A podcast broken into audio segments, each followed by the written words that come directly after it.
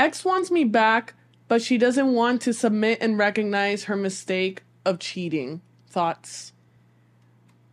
Yeah, that's gonna be a problem. she cheated on you and you're taking her back and she doesn't want to admit her flaws or faults. You got to understand that that's a party girl, that's a hookup girl. This is not your girlfriend. She's not wife material. You're not to fix her infidelity, especially if she's not even willing to acknowledge that what she did. And so in that particular case, let her do 100% of the pursuing, the calling, texting, and pursuing.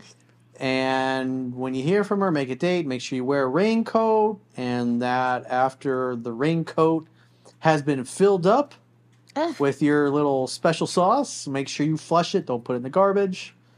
And you want to be like one of those NBA players that throws those things in the garbage, and the girl goes and inserts it along with the uh, special sauce. And then next thing you know, nine months later, hey, you're a father.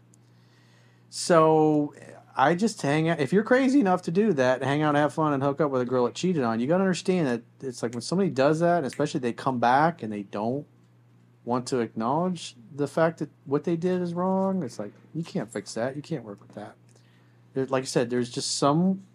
She doesn't have the value system that you're looking for if you're looking for exclusivity and monogamy. Yeah, they're just can have cheat some- again. Yeah, you can have some fun with her. She can be uh, occasional friends with benefits, and you, so I would tell her that it's like, hey, we can be friends with benefits, but we ain't ever getting back together again. And when I find a girl I really like, it's I'm gone, and you'll be going on down the road as well.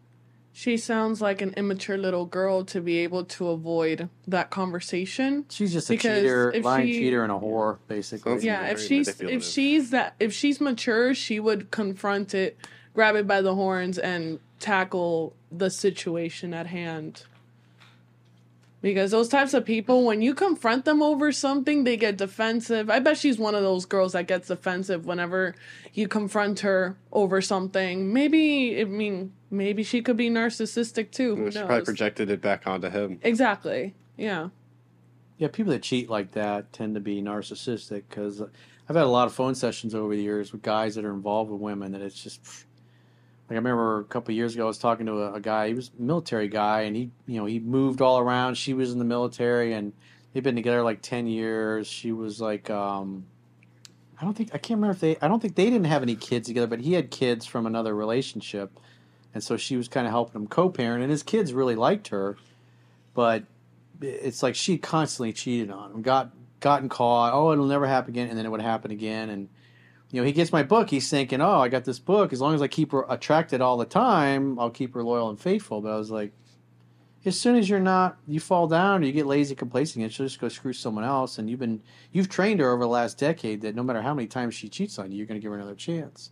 It's like if you want a woman that's going to be loyal and exclusive and monogamous with you, it's not her. So you got to see reality as it is. You just look at people's actions. Doesn't matter what they say. In this case, fuck buddy, friends with benefits, sex playmate, wear a raincoat, but don't think you're gonna fix fix her or save her, because that's her value system.